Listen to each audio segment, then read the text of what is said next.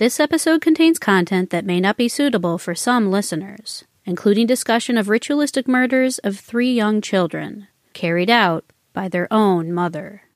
This is the case of Angela Flores, and how the heartbreaking combination of presumed mental illness, mixed with Angela's erratic actions pertaining to her religious beliefs, led to the unfortunate death of her three young children.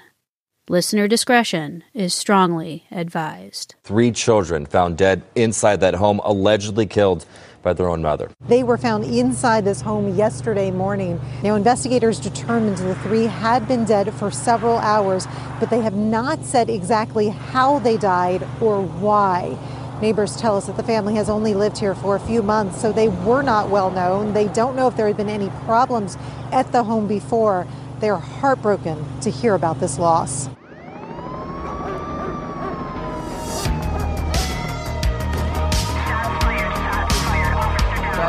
Of ritualistic child abuse. Witchcraft. They would sacrifice animals. Does it make you want to hate murder, or does it make you want to do murder? Let's explore the darkness of mankind, one crime at a time. Welcome back to Rogue Darkness, the podcast that uncovers how the misinterpretations and misinformation surrounding witchcraft, the occult, and other beliefs have led many to do unthinkable crimes. From ritualistic killings and the demons that live in all of us, to exploration of the macabre and delving deep into the unknown, let's explore the darkness of mankind, one crime at a time. I'm your host of The Grim and Gruesome, Raven. Let's go rogue and get right into today's chilling crime the disturbing case of Angela Flores, a mother of seven from California who ended up mercilessly killing three of her young children after reportedly conducting a strange ritual outside of her West Hills home very recently over this year's Mother's Day weekend, claiming her children were possessed by demons and that they were physically abusing her. So let's first start off from the very beginning. Moving to a neighborhood in the West Hills of Los Angeles around February of 2021 from their previous home in Kansas City, 38 year old mother of seven, Angela Flores, wanted to have a fresh start in a new home. Previously working as a real estate agent as well as for an event promotions company in the Kansas City area, moving to the busy city of Los Angeles would be just the change in pace and scenery that she felt she needed. According to sources, having some of her children with different men caused Angela to only have custody of four of her children, while the other three lived with their biological father in another state.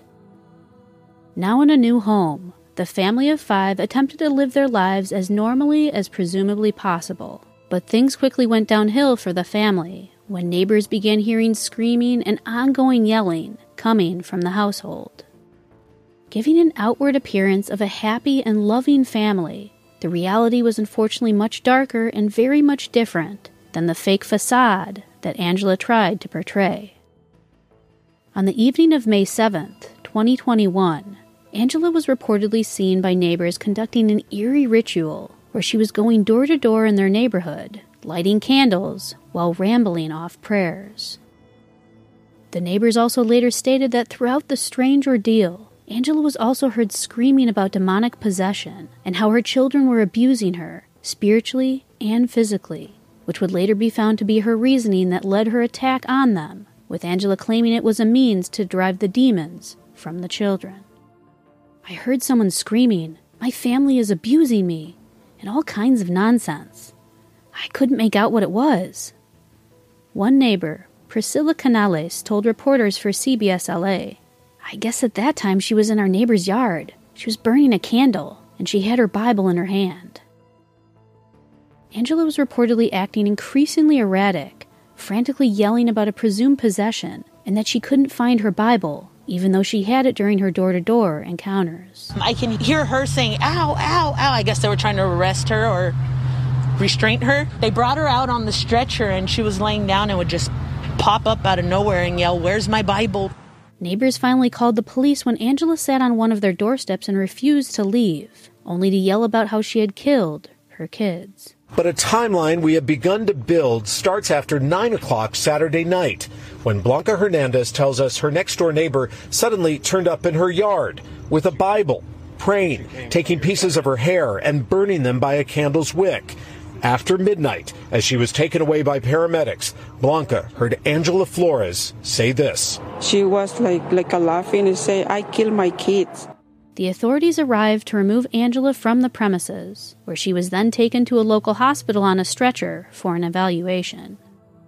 At the time of the whole shocking ordeal, the authorities, along with the neighbors, weren't taking Angela's claims of murder seriously, as they simply assumed she was just in a state of delusion. So the cops did not conduct a welfare check of her home until the next day, which was Mother's Day.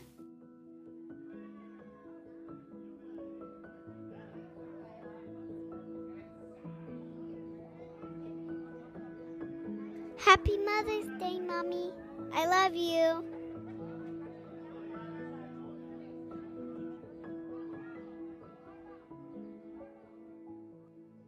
Mother's Day is an annual celebration to honor the women in our lives that gave us our very life, our mothers.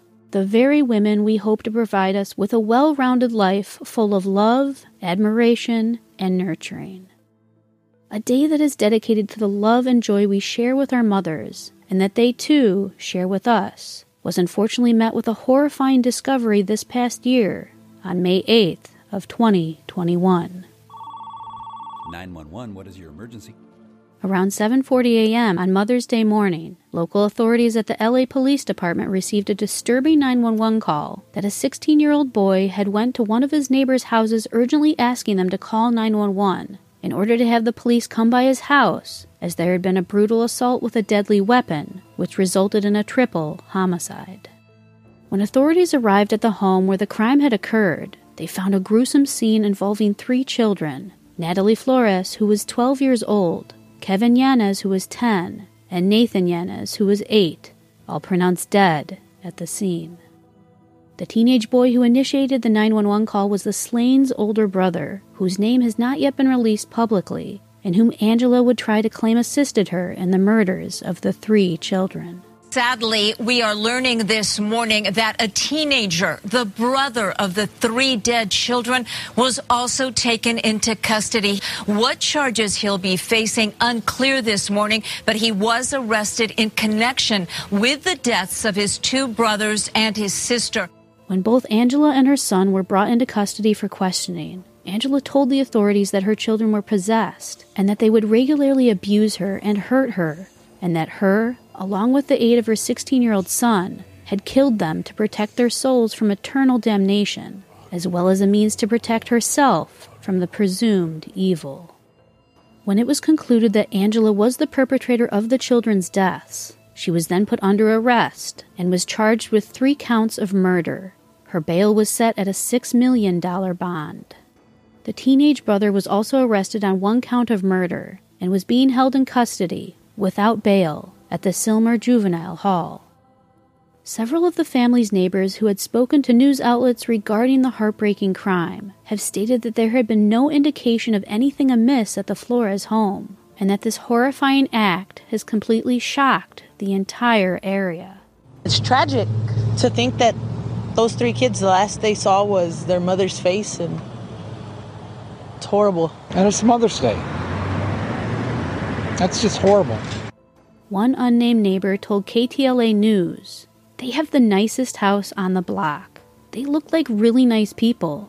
There was no reason to suspect anything. So that was the disturbing case of Angela Flores and how her delusional views and discontent led to the unfortunate murders of her three innocent children. It's truly heartbreaking how untreated mental illness can lead one person's internal demons to cloud their logic, leading to horrific crimes such as this.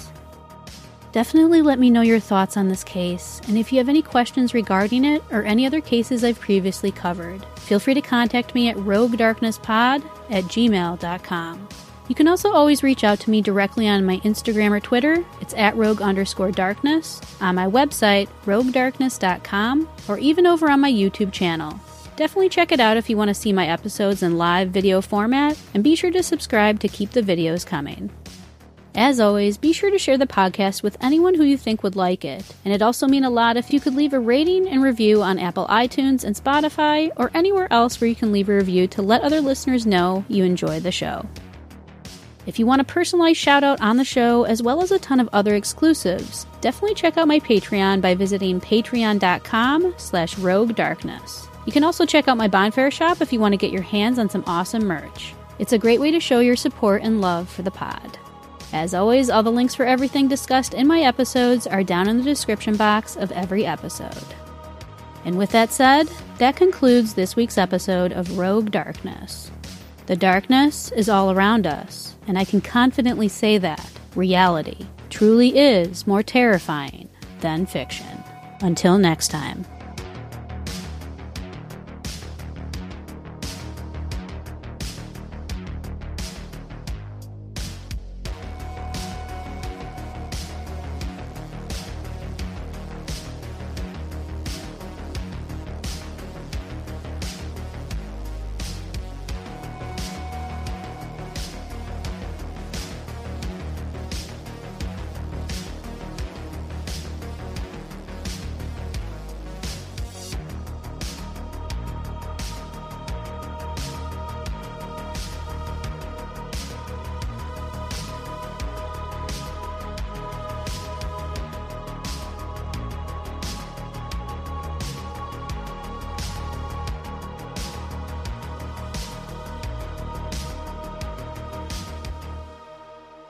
12 year old Alex Hurley, 8 year old Rico Roundtree, 18 year old Treyana Somerville, 1 year old Serenity Sutley, 2 year old Dante Mullinix, 6 year old Corey Micciolo, 2 week old Kalia McNabb. What do these kids have in common? They were fundamentally failed by the very people they trusted with their lives. Suffer the Little Children is the true crime podcast giving voices back to the victims of child abuse and shining a harsh spotlight on the parents, guardians, and caretakers who silence them. I'm your host, Lane. Each week, I take a deep dive into the story of an abused and murdered child, often conducting interviews with family members, prosecutors, or other major players in the cases I cover.